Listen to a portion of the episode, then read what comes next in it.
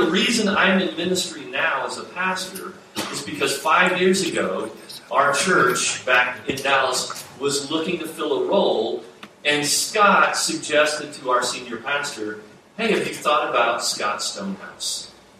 I wasn't looking for that, but when they came and asked me, it was like, Well, now that you mention it, that, that sounds like a really good idea. But none of that would have happened if it wouldn't have been for Scott Wayne. So, Scott, thank you for everything.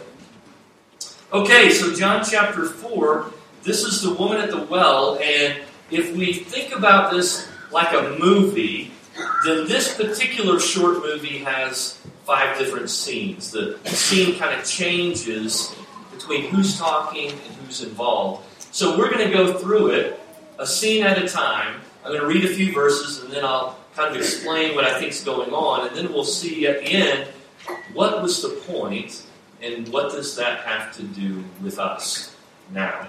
So the first scene begins in John chapter 4. We're going to read verses 1 through 6. It says this Now, when Jesus learned that the Pharisees had heard that Jesus was making and baptizing more disciples than John, although Jesus himself did not baptize, but only his disciples, he left Judea and departed again for Galilee. And he had to pass through Samaria. So he came to a town of Samaria called Sychar, near the field that Jacob had given to his son Joseph. Jacob's well was there. So Jesus, wearied as he was from his journey, was sitting beside the well. It was about the sixth hour. So, this is the intro scene. This is kind of setting the stage for what's going to happen. And it says that Jesus is going from Judea to Galilee. So, if you look at Israel as a map, Judea's in the south, Galilee's in the north, but there's this land in between called Samaria. And it says Jesus had to go through Samaria. Now, technically, Jesus didn't have to go through Samaria. In fact, if he was a good Jew, he would not have gone through Samaria. Good Jews would go east, go across the River Jordan, go up, and then go back across the river when they were in Galilee, because no good Jew is going to go through Samaria, because Samaria had Samaritans. Now, what's the big deal with Samaritans? So, just as a side note, like 800 years before this, the nation of Israel had been split into two kingdoms the northern uh, kingdom of Israel, the southern kingdom of Judah. Well, the northern kingdom, which was bad, gets conquered by the nation of Assyria in 722 BC. And the Assyrians take most of the Jews away, and they take them as slaves and forced labor to other parts of the world. So there are very few Israelites left in this area of Israel.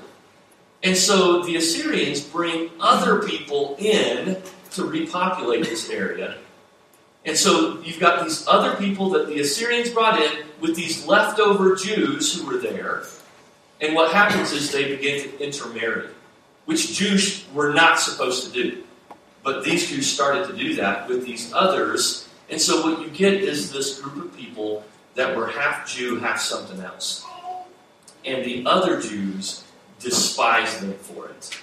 They were like, You are less than us. We are better than y'all. We're real Jews. Y'all are something else. And you worship somewhere else. And so they wouldn't touch them, they wouldn't go near them. And yet it says that Jesus had to go through Samaria. Well, we're going to see that in a few minutes. Why? But the basic point is because Jesus loved Samaritans. And that was kind of like Jesus, right? I mean, Jesus loved the unlovable people. All throughout the New Testament, when you read these stories about Jesus, it's always Him loving someone that no one else did.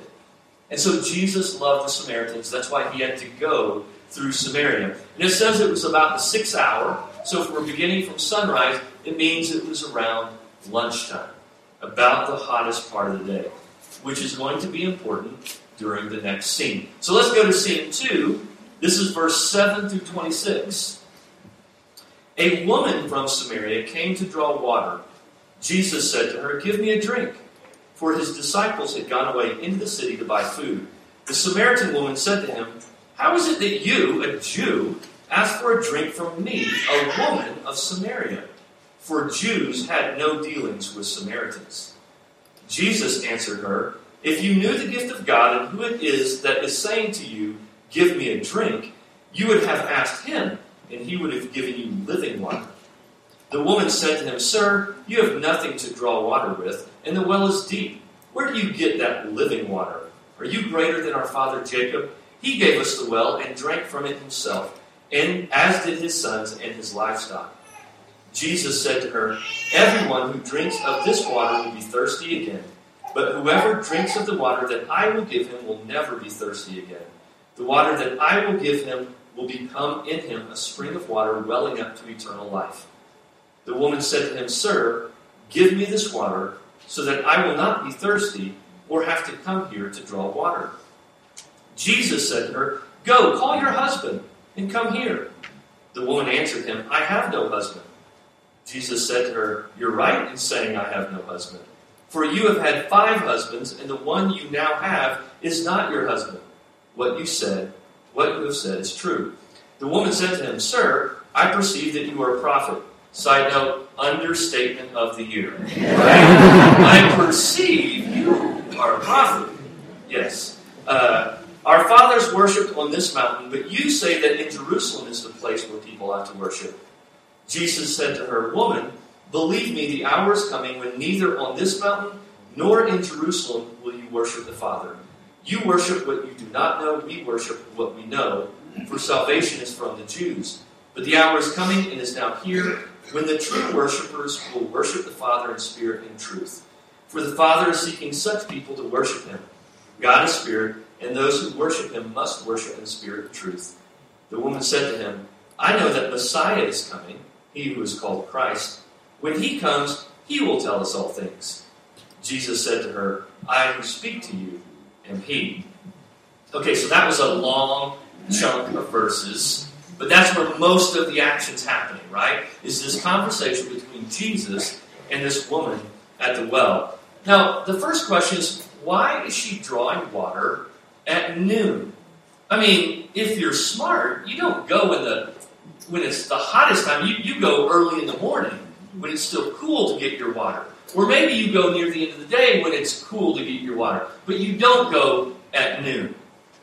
Unless, of course, you've had five husbands, and the guy you're living with now is not your husband, and everyone in town with you talks about you as that woman, right? And then you go when no one else goes because you don't want to be seen by everyone else. And so that's what this woman is doing. She's going to the well when no one else is going to be there so she can get her water and not be scorned upon and looked at sideways by the other people, the better people that might be there. And then they get into this conversation, and there's a lot here, but we're not going to go through all of it. But this conversation where Jesus uses the physical things to talk about spiritual things. But she's not following him, so every time he tries to go somewhere, she keeps either misunderstanding him or when he starts to kind of press in, she wants to then deflect the conversation. So he says, You're right. A little flare. Oh, there's an echo. Okay. Sorry. I'm going mentally so fast I did not hear it. I thought y'all were just laughing at me. Which happens regularly at my church, so that's why it didn't bother me. Uh, so Jesus says, you know, you don't you've had five husbands, uh, and the guy you're with now isn't your husband. And she says, I perceive you're a prophet. And then she says, Oh, but what about this? And she tries to distract the conversation. He brings it back and then she goes, Oh, well, okay, you might be right, but I'll wait until I hear this from the Messiah. He's going to tell us everything. And then Jesus reveals himself for the first time to this person, this Samaritan woman, and says, I am the Messiah.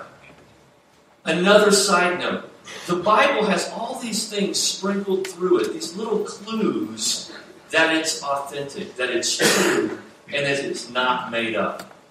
This is one of them. If you're making up a story about your religion, if you're going to try and get a religion off the ground and you're going to make up a story, you don't have as character witnesses Samaritan women.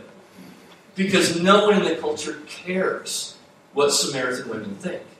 The only reason you put it in there is because it really happened, right? Okay, so Jesus doesn't get it. I mean, the woman doesn't get it. Jesus finally tells her, I am the Messiah you're waiting for. That's the end of the scene. Now we go to scene three, which the disciples decide to come in and interrupt the party. So let's read verses 27 through 30. Just then his disciples came back. They marveled that he was talking with a woman, but no one said, What do you see? Or why are you talking with her? So they thought it was weird that he was talking to a Samaritan woman, but this is Jesus, and so you don't go, Hey, Jesus, really, you shouldn't be doing this. So they're just going to let him roll with it. So the woman left her water jar and went away into town and said to the people, Come see a man who told me all that I ever did. Can this be the Christ? They went out of the town and were coming to him. So this is kind of like a split scene in the movie. We see two different things coming going on. One, the disciples come back and they're like, "What is he doing?" And the woman leaves her water jar. The whole reason she came to the well because she wants to go back and tell the people of the town, the people she was trying to avoid, that she might have just met the Messiah. Right? Now, she didn't get any kind of training before she did that. Jesus, give me uh, five easy tips on how to share my faith with, with my friends. Uh, there wasn't a pamphlet or a tract that he gave her. In fact, he didn't even tell her to go do this. She naturally, after this encounter, wanted to go to people who despised her and tell them that she might have just met the Messiah. And what does she do? She begins by telling them what he did and then asking them a question Could this be the Messiah? And she also brought them with her back to him. The very first, the, what she says is, Come see a man. Not, hey, there's a guy at the well. Y'all need to go see if he can read your fortune too. She said, Come. So she's going back to the well. Come see a man who told me everything I ever did. Could this be the Messiah? Let's read scene 4, verse 31 through 38. Meanwhile, back at the camp, uh, the disciples were urging him, saying, Rabbi, eat. But he said to them, I have food to eat that you do not know about. So the disciples said to one another, Has anyone brought him something to eat?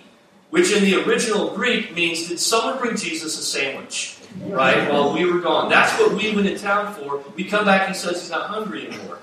What happened?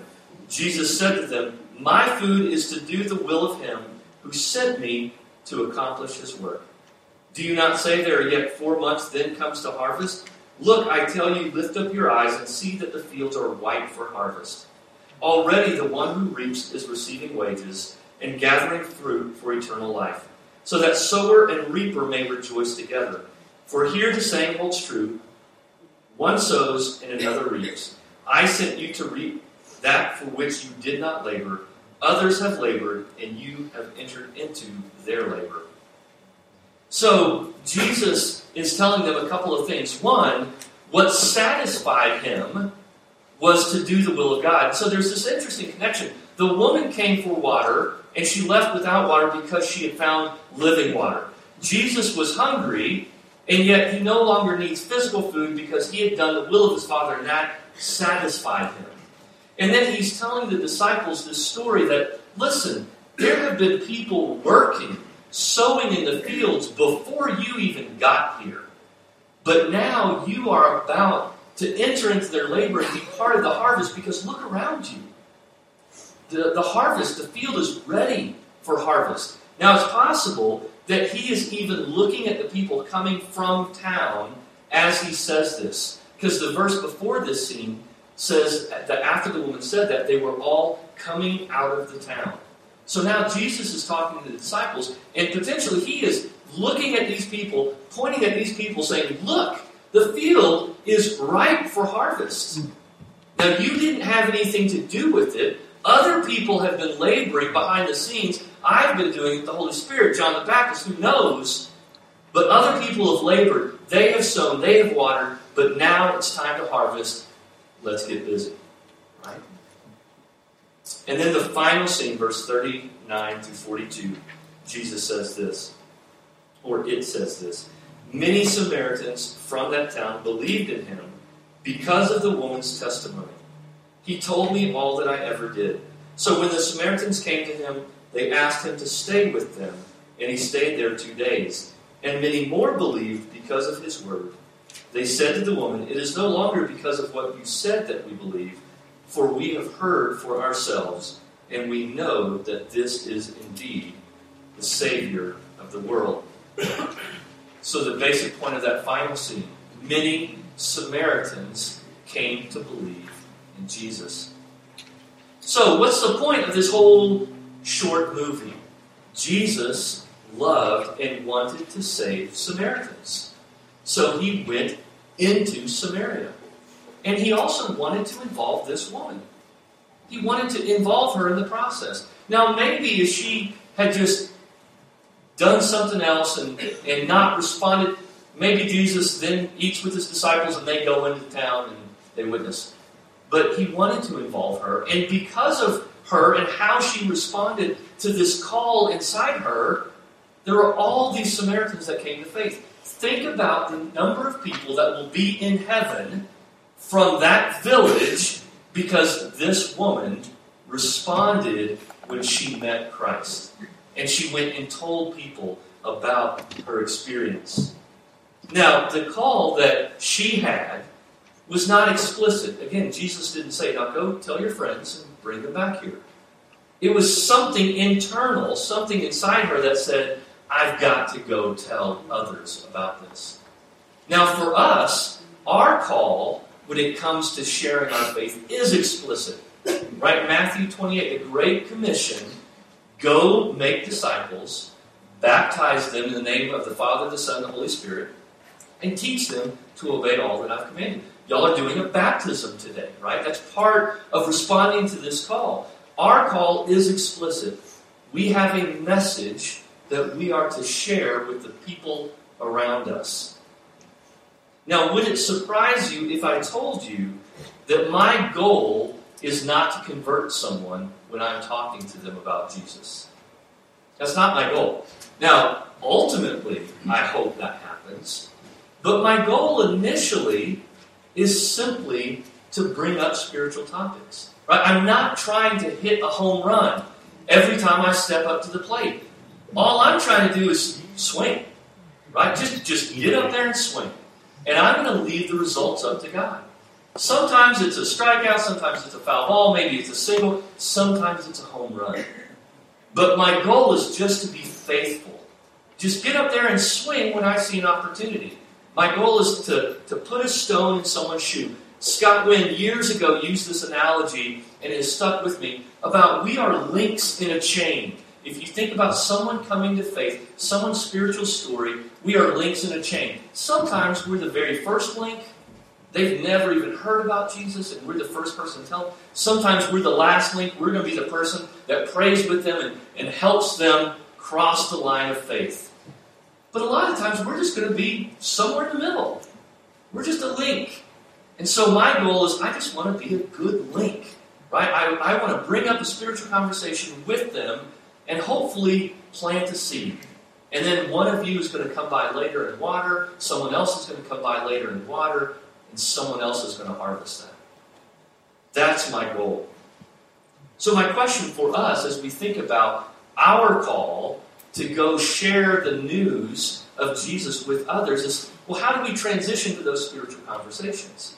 How do we start those? And I just want to suggest that one of the ways is just like this woman did, by asking a question. She asked, Could this man be the Messiah? And so, are there questions like that that we can ask to just bring up spiritual topics? And so, I wrote down a few that I've either used or thought of. Have you ever thought about what happens after we die? I could ask that of a friend of mine. Have you ever thought about what happens after we die? Have you ever read any of the life of Jesus? I mean, not heard the story of Jesus. A lot of people have heard the story. But have you ever read anything about his life or his words? Like from the New Testament, I mean, this guy is really fascinating. I'm really enjoying reading about his life. Have you ever read anything about Jesus directly from the sources? Why do you think we're here? Not here, but like here. Why are we here? How did we get here? Is there a God? What's God like? You can ask any one of those questions and then sit back and listen to people. Because people like talking about these things. And you don't have to have the answers. Right? You're not trying to bring up the topic so that way you can tell them the correct answer. You're bringing up the topic because you just want to be able to talk to them about it and pull them in. And typically, what happens if you ask someone a question, they're going to end up asking you a question back. And so, if I ask, why are we here? They're, they're going to tell me, and then they might go, what do you think? Why do you think we're here? Well, here's the thought. But we don't have to have the answers. We just have to step up and swing at the plate. In fact, let me just mention one other thing. Often, not having the answers is an incredible tool, right? Saying that you don't know really helps people trust you and believe you because none of us have all the answers. And so to be able to say, no, I, I don't know, that's a good question. I'm still working on that myself. Helps people to say, oh, okay, this is someone that I can talk to because they don't think they already know all the answers. Maybe we can continue to have these kind of conversations. Let me tell you a story and then we're done. And it's about my friend Kevin. So Kevin was my best friend in high school. We were roommates in college for a few years. And then over the course of time, we've been friends since then. Now, when I met Kevin in high school, he was the stereotypical, angry, cynical atheist. I mean, he didn't like the idea of God, he didn't like the idea of organized religion. All Christians were stupid and hypocrites. To which I said, Yeah, a lot of Christians, some Christians are stupid and some are hypocrites, but some atheists are stupid and hypocrites, and some Muslims are stupid and hypocrites. Let's just say all people. There, there, there's stupidity and hypocrisy for everybody, right? So that doesn't really get us very far when it comes to Christianity. And so let's just talk. And we talked over decades. Little conversations here, there, here, there, here, there. Three years ago at Thanksgiving, he sent me a text message. He lives in Houston now, I'm in Dallas. But he sent me a text message and said, Hey, thought you'd like to know I became a Christian. I'm like, ah, you know, 20 years of prayer, you know, come in. And one of the things he said, because I, I was just links in a chain, right? It was some people in Houston who led him to faith. But one of the things he said in his message was, Scott, I always enjoyed having these conversations with you because it was always easy. It was always safe. It was fun. And sometimes I didn't know the answer. Sometimes he didn't know the answer. But since we weren't keeping score, since we were just friends, we were like, well, all right, let's talk about that more next time. And so my hope is that we can have lots of those kinds of relationships with our friends. Where we're just, it's okay to talk about spiritual things and not know the answer. And our motivation is simply to get up to bat and swing. And we're going to leave the rest to God. We don't feel the pressure of having to hit a home run every time. And so that is my encouragement to you is that when you're called up to bat, just. Let me pray for us. Father in heaven, I thank you very much for this morning. Lord, I am just so tickled to be in a place this beautiful. And Lord, I thank you for this church. Uh, and Lord, I pray for all of us as we go celebrate baptism, that that will be just a great thing. And then as we go forward from here about our lives as we are ambassadors for Christ, Lord, that we would be faithful. That when you show us opportunities, we would just swing and we would leave the results up to you. Lord, help us to do that. I pray this in the name of Jesus, our Savior. Amen. Amen.